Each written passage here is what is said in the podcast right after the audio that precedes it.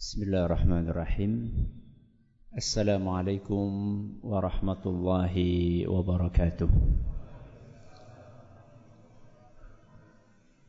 الحمد لله رب العالمين والعاقبة للمتقين ولا عدوان إلا على الظالمين وصلى الله على نبينا وسيدنا محمد وعلى آله وصحبه أجمعين Amma ba'd. Kita panjatkan puja dan menjadi syukur kehadirat Allah Subhanahu wa taala.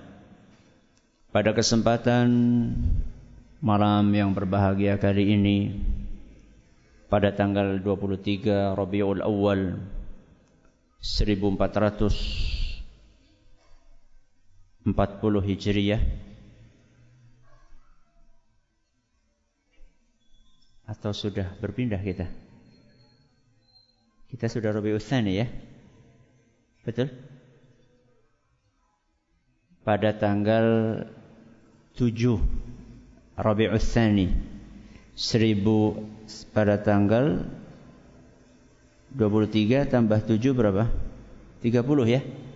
Pada tanggal 30 Rabiul Awal 1440 Hijriah atau yang bertepatan pada tanggal 7 November 2018 6 eh Desember 7 Desember 2018 kita masih kembali diberi kekuatan kesehatan hidayah serta taufik dari Allah Jalla wa ala.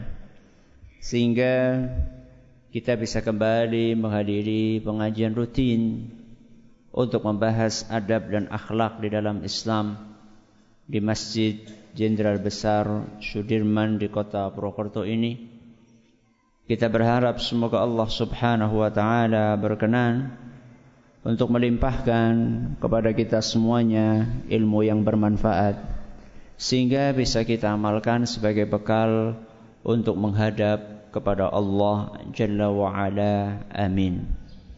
Salawat dan salam Semoga senantiasa tercurahkan kepada junjungan kita Nabi besar Muhammad sallallahu alaihi wasallam kepada keluarganya, sahabatnya dan umatnya yang setia mengikuti tuntunannya hingga di akhir nanti.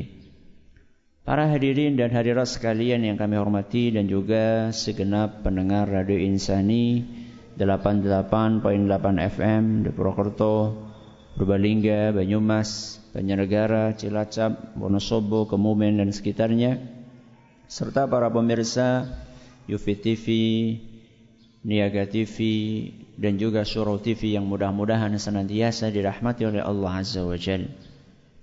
Alhamdulillah pada pertemuan yang lalu kita telah menyelesaikan hadis nomor 27 Kali ini kita akan memasuki hadis nomor 28 yang dibawakan oleh Imam Ibn Hajar Al-Asqalani dalam kitab Bulughul Maram wabil khusus dalam kitabul Jami' Hadis yang ke-28 ini berbunyi wa an Abi Hurairah radhiyallahu anhu qal dari sahabat Nabi SAW yaitu Abu Hurairah Semoga Allah meridai beliau.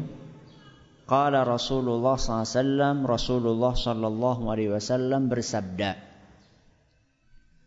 "Man naffasa an mu'minin kurbatan min kurabid dunya, naffasallahu anhu kurbatan min kurabi yaumil qiyamah." Barang siapa yang menghilangkan kesengsaraan seorang mukmin di dunia maka Allah akan menghilangkan kesengsaraan dia di hari akhirat. Apa? Barang siapa menghilangkan kesengsaraan seorang mukmin di di dunia maka Allah akan hilangkan kesengsaraan dia di akhirat. Ini adalah kalimat yang pertama. hadis yang akan kita bawakan ini agak panjang. Terbagi menjadi empat kalimat. Nah, kita baca dulu empat-empatnya, baru nanti kita jabarkan satu persatu. Ini kalimat yang pertama. Barang siapa menghilangkan kesengsaraan seorang mukmin di di dunia, maka Allah akan hilangkan kesengsaraannya di akhirat. Kalimat yang kedua. Wa man yassara ala mu'sirin yassarallahu alaihi fid dunya wal akhirah. Barang siapa memudahkan orang yang kesulitan, maka Allah akan mudahkan dia di dunia dan di akhirat. Apa kalimat yang kedua? Barang siapa memudahkan orang yang kesulitan, maka Allah akan mudahkan dia di dunia dan di akhirat.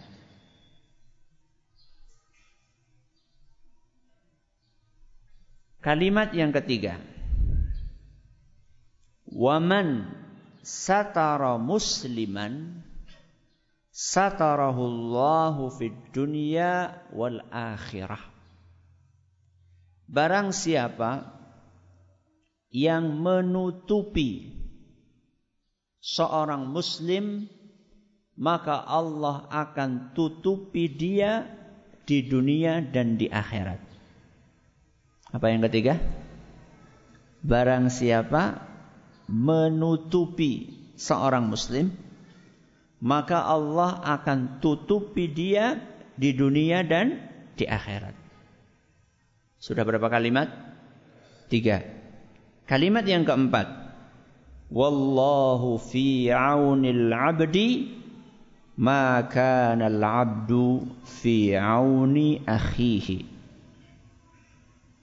Allah akan membantu seorang hamba selama dia membantu saudaranya. Yang keempat, Allah akan membantu seorang hamba selama dia membantu saudaranya. Rawahu Muslim, hadis riwayat Muslim. Siapa yang bisa menyebutkan empat kalimat tadi? Jangan lihat catatan. Dan harus teliti. Ya, ya teliti. Salah yang eh, kesalahan yang fatal ya, yang prinsipil nggak dapat hadiah. Jadi kalau misalnya lancar dan tidak ada salah yang prinsipil, ya, kalau salah bukan prinsipil tidak masalah. Ya. Diangkat suaranya gugur. Saya bilang teliti, teliti. Gugur. Masya Allah, akhirnya tiga pertemuan. Barakallah Alhamdulillah. Jadi kenapa? Karena teliti tadi harus jeli. Ada perbedaan antara kalimat pertama, kedua, ketiga, keempat. Ada perbedaannya. Coba perhatikan. Contoh ya. Kalimat yang pertama, barang siapa yang menghilangkan kesengsaraan seorang mukmin di dunia, maka Allah akan hilangkan kesengsaraannya di akhirat. Poin yang pertama, balasannya di akhirat. Poin yang kedua, di dunia dan di akhirat. Poin ketiga, di dunia dan di akhirat. Jadi dan nanti akan dijelaskan oleh para ulama kenapa kok poin yang pertama, kalimat yang pertama balasannya cuma di akhirat. Ya. Sedangkan poin yang kedua, yang ketiga balasannya di dunia dan di akhirat. Itu ada maksudnya nanti. Makanya saya katakan yang teliti, ya.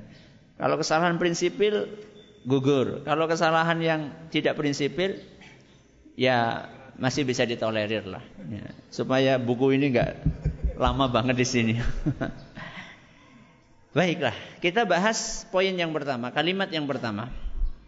Sebelumnya, hadis ini adalah salah satu hadis yang sangat istimewa. Banyak ulama menyatakan hal tersebut Imam Nawawi, Imam Ibnu Daqiq Al-Aid dan imam-imam yang lainnya. Mereka mengatakan hadza haditsun azim. Ini hadis yang sangat istimewa. Keistimewaannya di mana? Nanti kita akan jelaskan. Mari kita bahas dari kalimat yang pertama. Menaffasa an mu'minin kurbatan min kurabid dunya naffasallahu anhu kurbatan min kurabil akhirah atau yaumal qiyamah. Kurbatan min kurabi yaumil qiyamah. Barang siapa menghilangkan kesengsaraan seorang mukmin di dunia, maka Allah akan hilangkan kesengsaraan dia di akhirat. Hadis ini menjelaskan kepada kita bahwa seorang manusia hidup di dunia dia berpeluang besar untuk mengalami kesengsaraan. Dia akan mengalami kesulitan, dia akan mengalami kesusahan, dia akan mengalami ujian hidup. Bahkan memang dunia ini tempatnya ujian dan cobaan.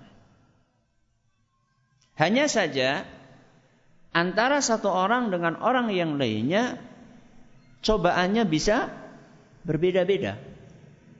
Ada yang cobaannya masalah ekonomi, ada yang cobaannya masalah keluarga.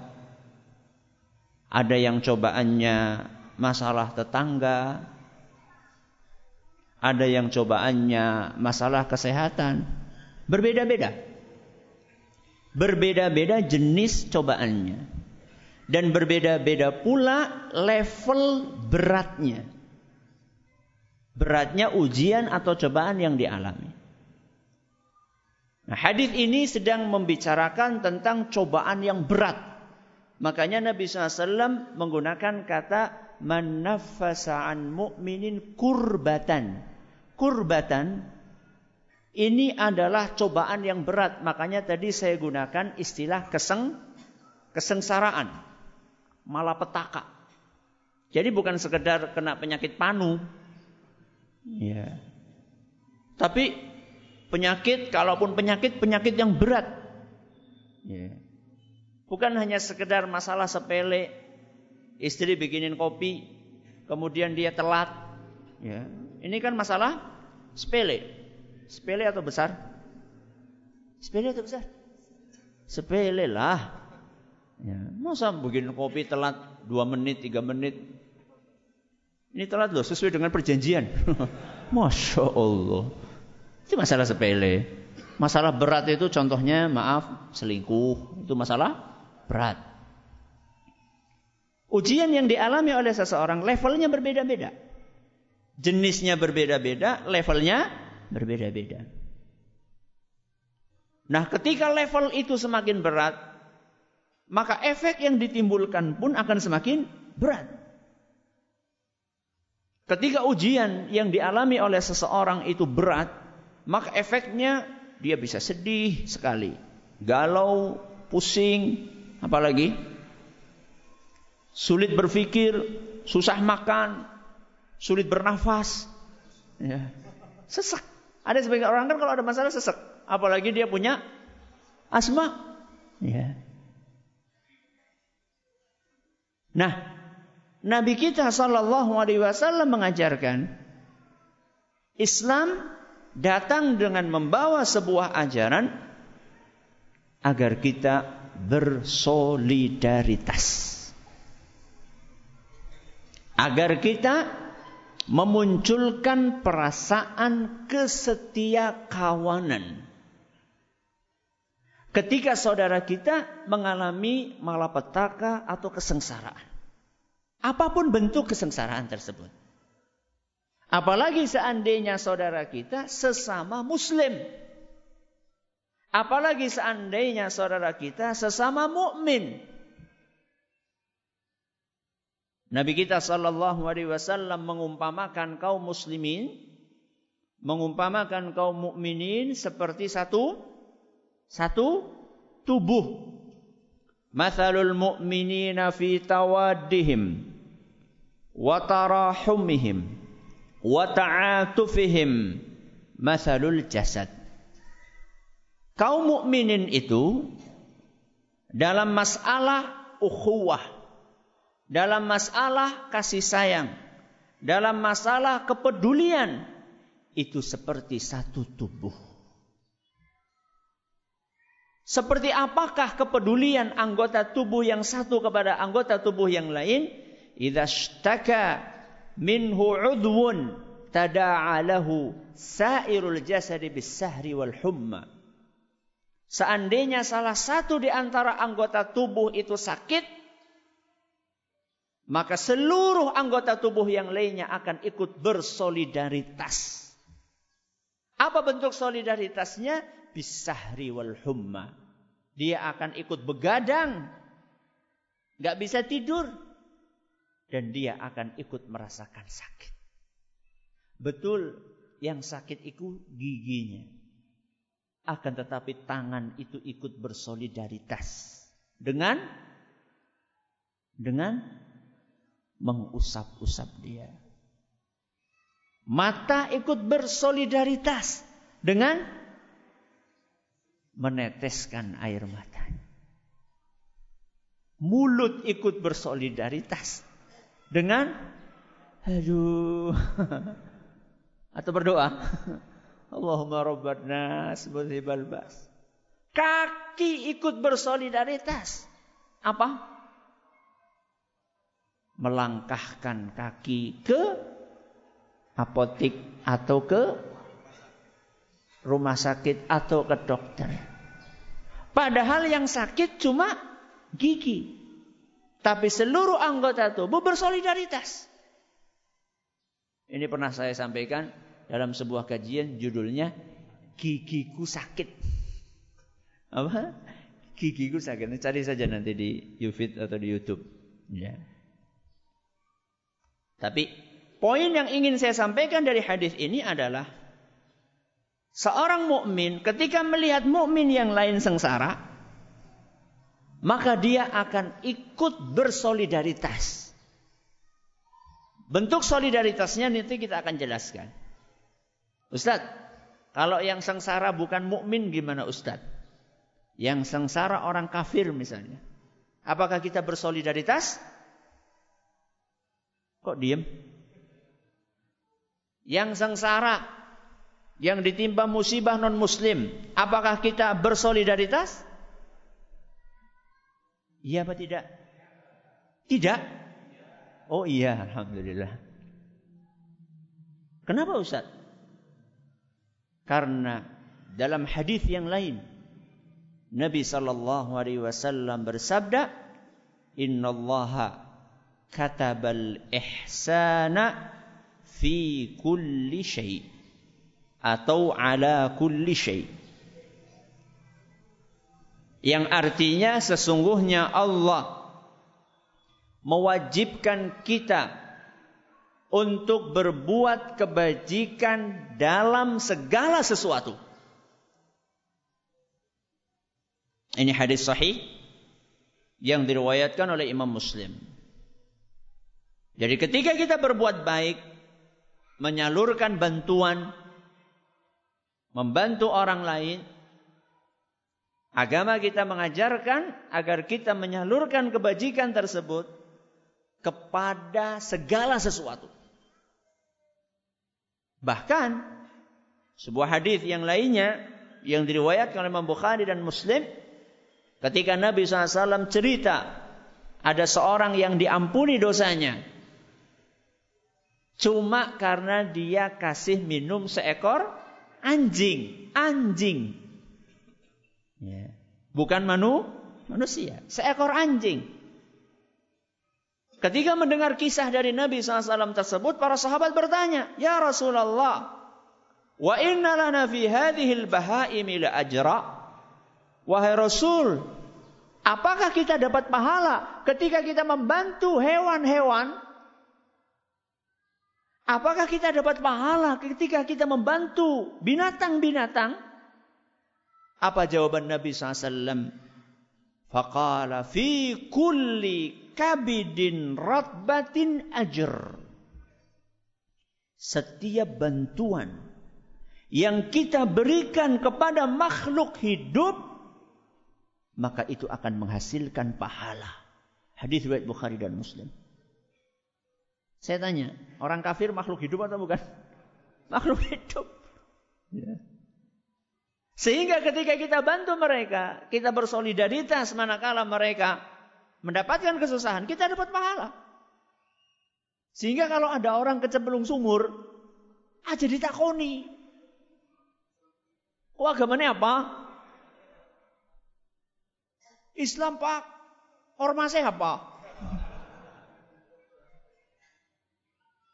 Ya mati disit ya. Bantu. Walaupun dia agamanya bukan Islam. Bantu walaupun dia beda ormas dengan kita. Ya. Bantu walaupun dia ngajinya nggak dijensut. ya. Bantu. Ya. Ustaz, berarti non muslim kalau ditimpa musibah kita bantu. Bantu. Tapi kenapa tadi hadisnya yang kita baca tadi kalimat pertama? Kalau kita perhatikan baik-baik, manafasa an mu'minin kurbatan min kurabi dunia. Barang siapa menghilangkan kesengsaraan seorang mukmin. Kenapa kok hadis ini menonjolkan seorang mukmin? Padahal kita tahu membantu non muslim pun juga mendatangkan pahala. Kenapa di dalam hadis tadi ditonjolkan oleh Nabi SAW mukmin Kenapa kira-kira? Karena pahalanya lebih besar. Kalau membantu non muslim saja berpahala, apalagi membantu muslim. Kalau membantu muslim saja berpahala, apalagi membantu mukmin. Saya tanya, mukmin sama muslim levelnya tinggi mana? Mukmin apa muslim? Mukmin. Dan Nabi SAW dalam hadis yang tadi kita baca menyebutkan mukmin apa muslim? Mukmin. Makanya dengan kalau tahu ada orang yang beriman, rajin beribadah, kok kesulitan? Ini kesempatan emas untuk mendulang pahala yang besar. Boleh nggak Ustaz bantu orang yang tidak sholat? Boleh. Apalagi Apalagi orang yang rajin sholat. Ya. Nah, bagaimana kita mewujudkan solidaritas tersebut? Tadi kan kita harus menunjukkan solidaritas kita. Harus menunjukkan kepedulian kita. Ketika kita melihat seseorang mengalami kesengsaraan. Bagaimana bentuknya? Nabi SAW katakan man nafasa. Nafasa artinya menghilangkan. Kalau tidak bisa menghilangkan, maka turun ke level berikutnya. Apa itu? Meringankan. Ya. Contohnya bagaimana Ustadz? Kita punya saudara. Atau sebelum punya saudara misalnya. Gak usah jauh-jauh, bayi. Kita punya bayi. Salah satu aktivitas bayi yang sering dilakukan oleh dia adalah nangis. Betul. Ini yang belum punya bayi mungkin belum tahu ya.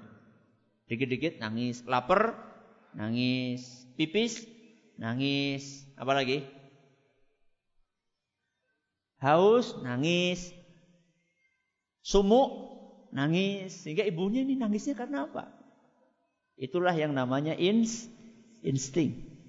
Ya. Mungkin kalau bapaknya bingung, nangis karena lapar malah dikipasi. Ibunya ini yang biasanya paling paling paham.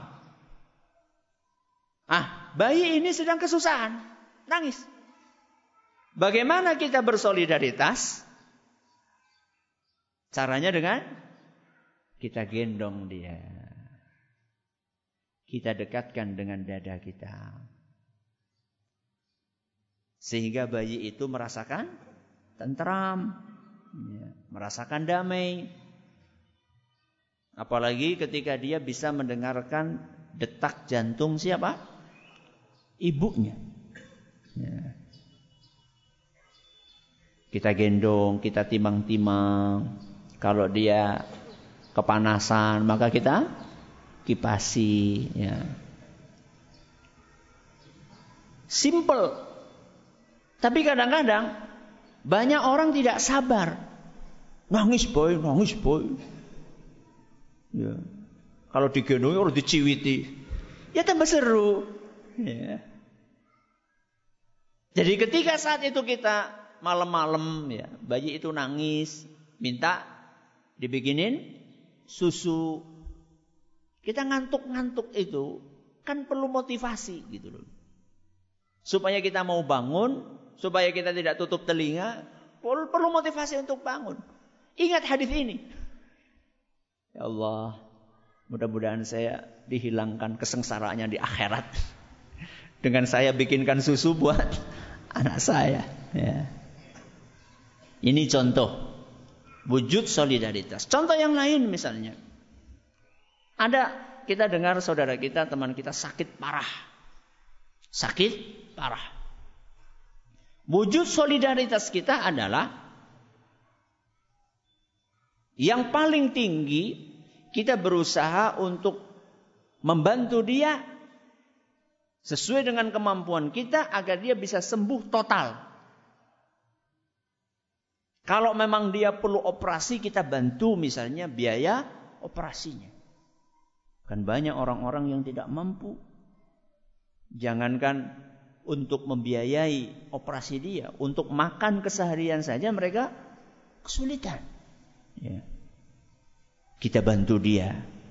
Yang menurut kita uang tersebut mungkin jumlahnya sedikit, tapi menurut dia besar. Satu juta itu besar apa kecil? Besar atau kecil? Tergantung. Tergantung satu juta itu di tangan siapa dan gaji dia berapa? Buat orang yang penghasilannya sebulan satu miliar, ada? Bukan cuma satu miliar. Yang lebih besar dari itu banyak. Buat orang yang penghasilannya satu bulan satu miliar, satu juta hanya seper seribu. Iya kan? Iya kan? Seper seribu. Tapi buat orang yang penghasilannya satu bulan 800 ribu. Satu, satu juta itu besar sekali. Maka ketika orang dikarunia oleh Allah subhanahu wa ta'ala rezeki yang banyak. Kemudian dia melihat saudaranya sedang kesusahan. Lalu dia keluarkan sebagian kecil dari rezekinya.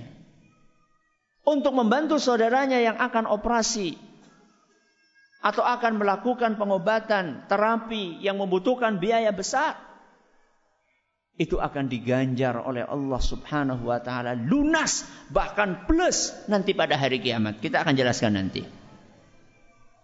Sakit. Contoh yang lain misalnya, kita punya saudara atau punya orang kenalan atau nggak mesti kenal. Dia kesulitan ekonomi. Kalau tadi kan sakit, ini apa? Ekonomi sehat. Tapi sulit ekonominya. Dia punya anak yang banyak, tanggungannya banyak. Salah satu dari bentuk solidaritas kita untuk dia adalah kita bantu dia. Kita kasih dia ikan atau kita kasih dia kail. Apa bedanya ikan sama kail? Ikan sama kail apa? Kalau ikan wis mateng, naik kail sih mentah. Maksudnya apa? Kita kasih dia duit atau kita kasih dia pekerjaan. Ya. Enak yang mana? Enak yang mana? Duit apa pekerjaan? Pekerjaan. Kenapa? lebih kontinu. Tapi buat orang yang berpikir, lah sing matang baiklah. Ya. Maksudnya yang cepat, ya tergantung sikon. Tergantung sikon. Kalau dia sudah kepepet, ya kasih pekerjaan kelamaan. Gajinya, gajiannya nanti tanggal 30, tanggal 1. Sekarang dia anaknya sudah kelaparan, sudah kasih duit. Ya. Atau misalnya kita melihat ada sebuah instansi atau sebuah lembaga sosial panti asuhan, pesantren. Kita melihat wah ini santrinya kasihan, kurus-kurus. yeah. Karena kesulitan ekonomi di pesantren tersebut. Kita bantu untuk meringankan beban mereka. Baik itu berupa ikan atau berupa apa tadi? Kail. Ikan ya tadi. Nah, kita kirim sayur, kita kirim beras, kita kirim apa lagi? minyak. Ya. Itu adalah ikan. Kalau kail udah kita kasih modal supaya pondok ini punya usaha. Modalnya apa Ustaz? Bisa sawah misalnya. Nih saya punya sawah warisan orang tua saya 100 hektar. Masya Allah. Apa nawang kayak gue? Ada orang dapat warisan 100 hektar? Mungkin yang lebih luas juga ada kok.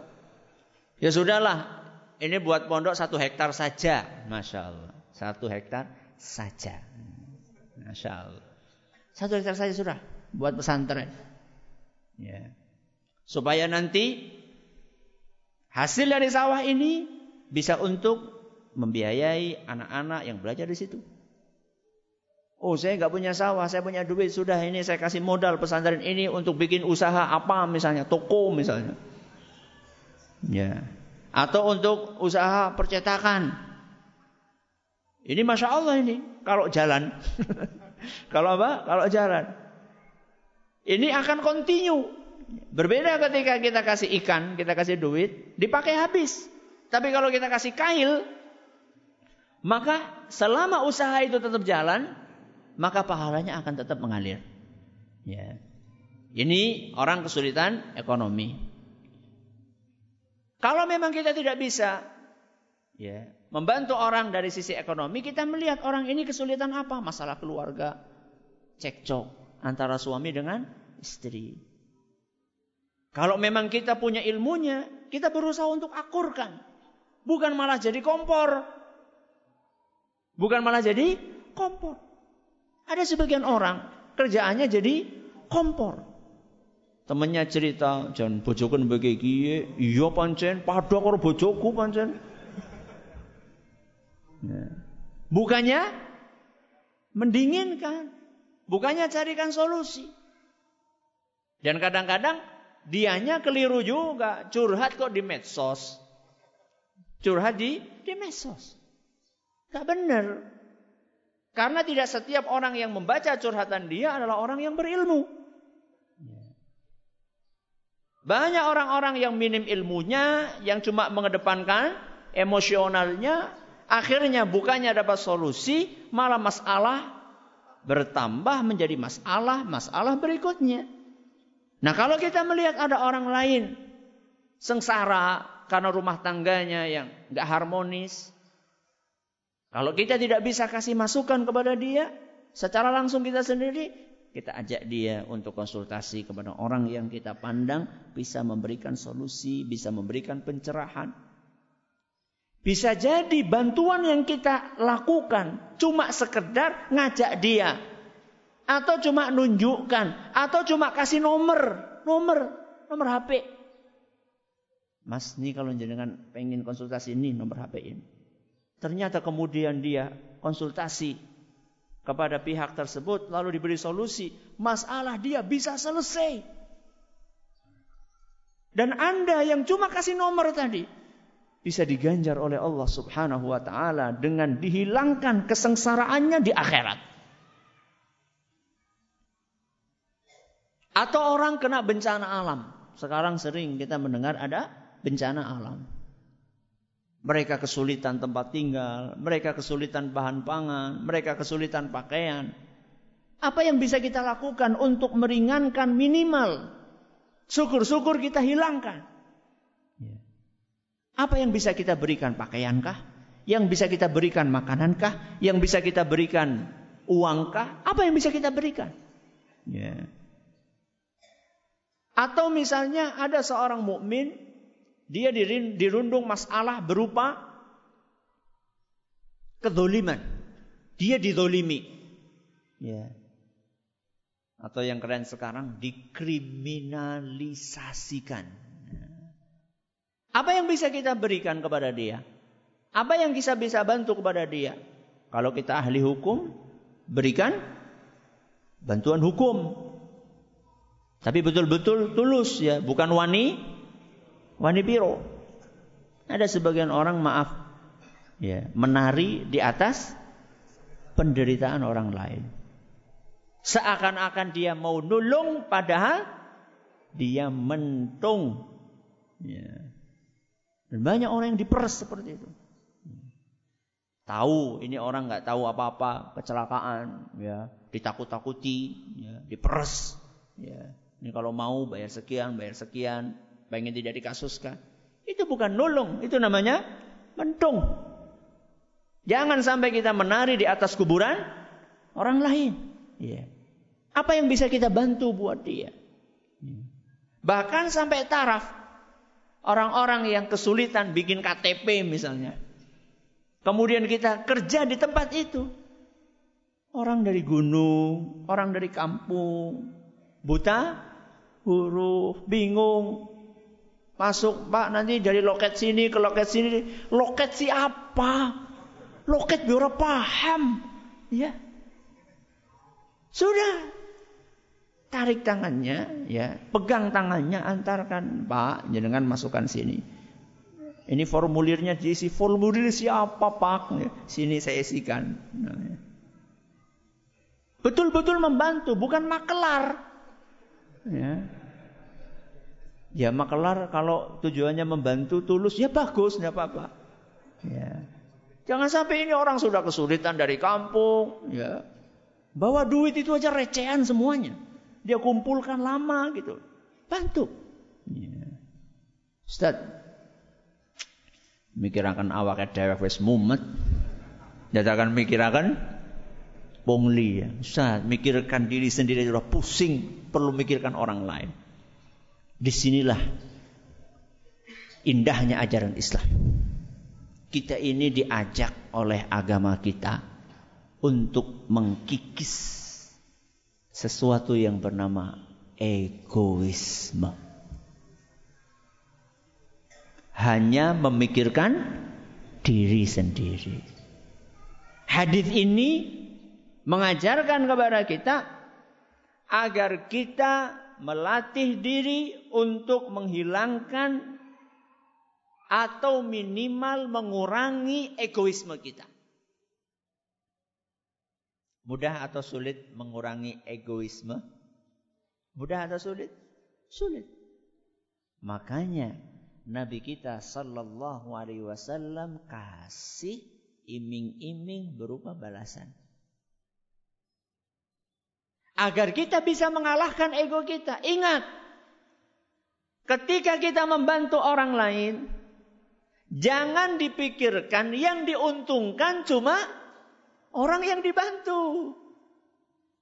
Ketika fokus pikiran kita ke sana, maka kita akan terasa berat untuk membantu. Tapi berpikirlah bahwa ketika kita membantu, Pertama kali yang diuntungkan adalah kita yang membantu.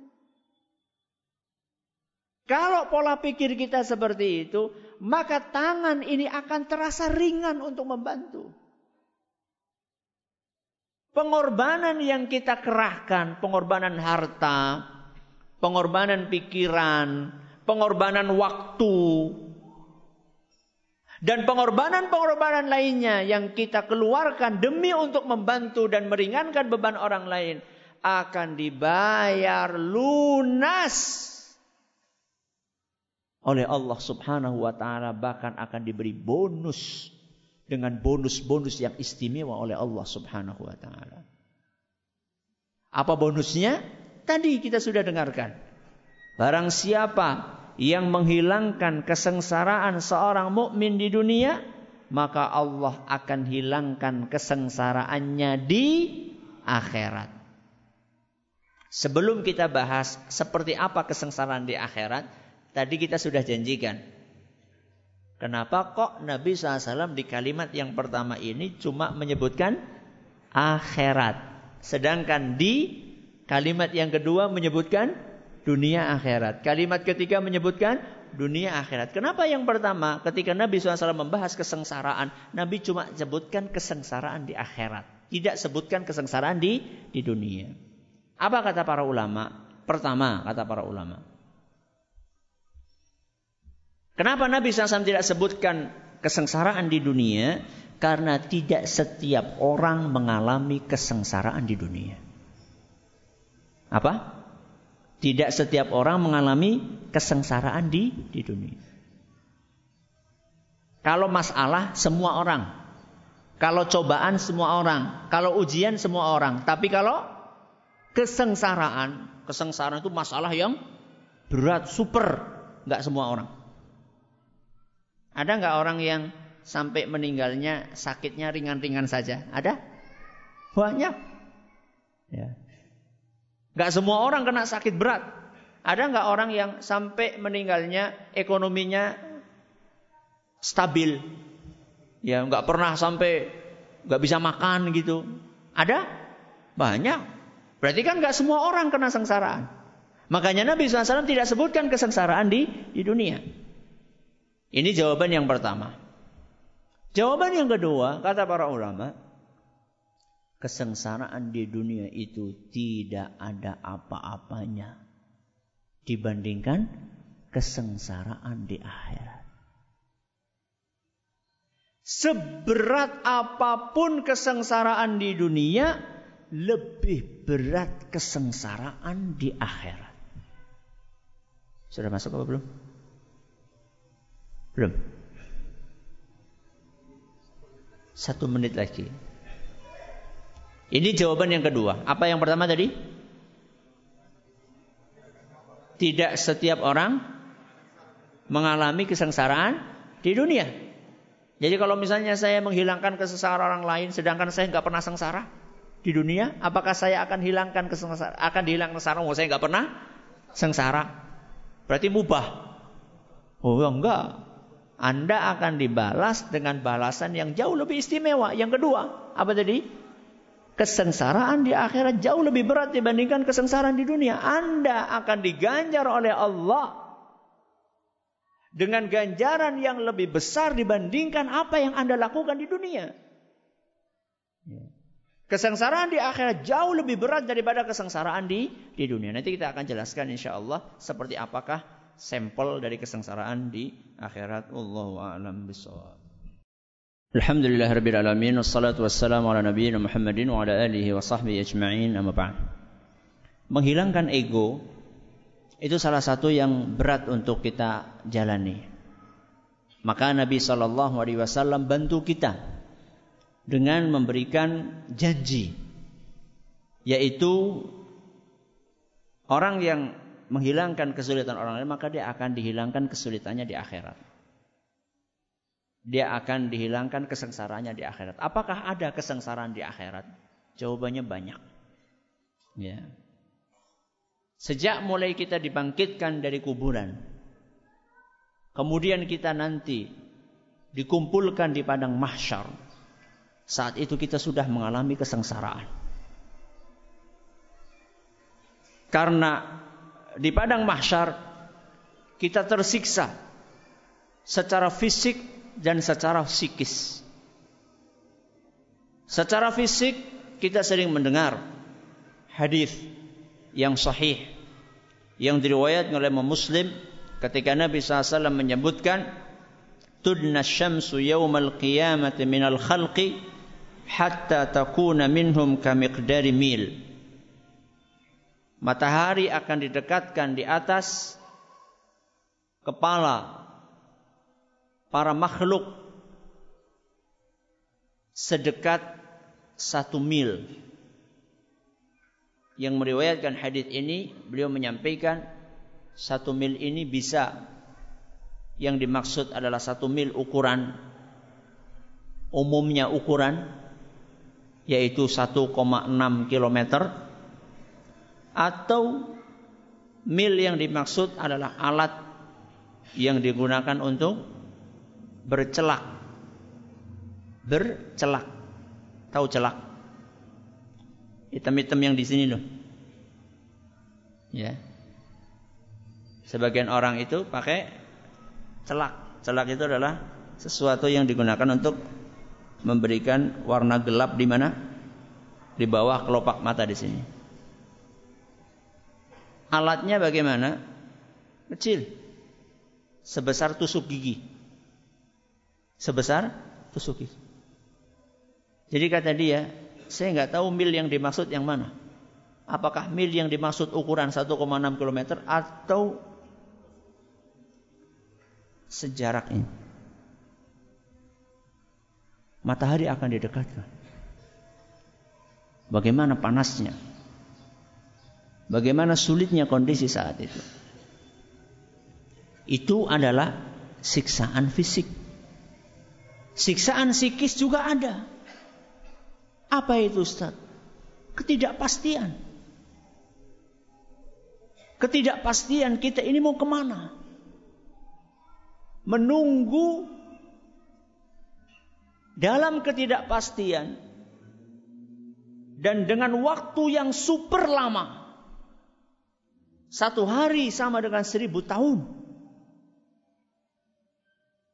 Sudah panas, kita berada dalam ketidakpastian. Ketidakpastian apa Ustaz? Kita ini mau ke surga atau mau ke neraka? Kita ini amal solehnya sama dosanya lebih berat mana? Kita ketika di dunia berada dalam ketidakpastian. Saja kita pusing, kita sulit, kita nggak bisa tidur. Daftar misalnya ke sebuah perusahaan. Ya. Belum tahu diterima atau tidak diterima. Itu bisa berhari-hari kita nunggu dalam kegelisahan. Dan kegelisahan kita di akhirat nanti lebih berat daripada kegelisahan kita menghadapi urusan masalah pekerjaan. Ini masalah surga dan neraka. Kegelisahan itulah, ketidakpastian itulah yang kemudian membuat manusia berbondong-bondong mengadukan nasib mereka kepada Nabi Adam alaihissalam. Nabi Adam pun angkat tangan. Diarahkan ke Nabi yang lain. Angkat tangan, diarahkan ke Nabi yang lain. Seluruh manusia mengalami kondisi tersebut. Berbondong-bondong sampai akhirnya menemui Nabi kita Muhammad SAW. Wahai Rasul, apakah engkau tidak menyaksikan kondisi kami? Itulah kesengsaraan yang ada di akhirat. Dan orang-orang yang tekun. Orang-orang yang mau menekan egonya. Untuk mengorbankan waktunya. Mengorbankan pikirannya. Mengorbankan hartanya. Untuk meringankan beban orang lain. Maka Allah akan ringankan beban dia di akhirat. Bahkan kalau dia hilangkan. Bukan hanya ringankan. Dia hilangkan dengan izin Allah Subhanahu wa taala, dia bantu total orang yang sakit dibantu sampai sembuh total. Maka bisa jadi Allah Subhanahu wa taala akan hilangkan secara total kesengsaraan dia di akhirat. Ya. Dia bantu seorang dari tidak mampu sampai dia settle, sampai dia mampu stabil ekonominya maka Allah Subhanahu wa taala akan lenyapkan kesengsaraan dia di akhirat. Ini cara Nabi SAW membantu kita untuk menekan ego kita tadi.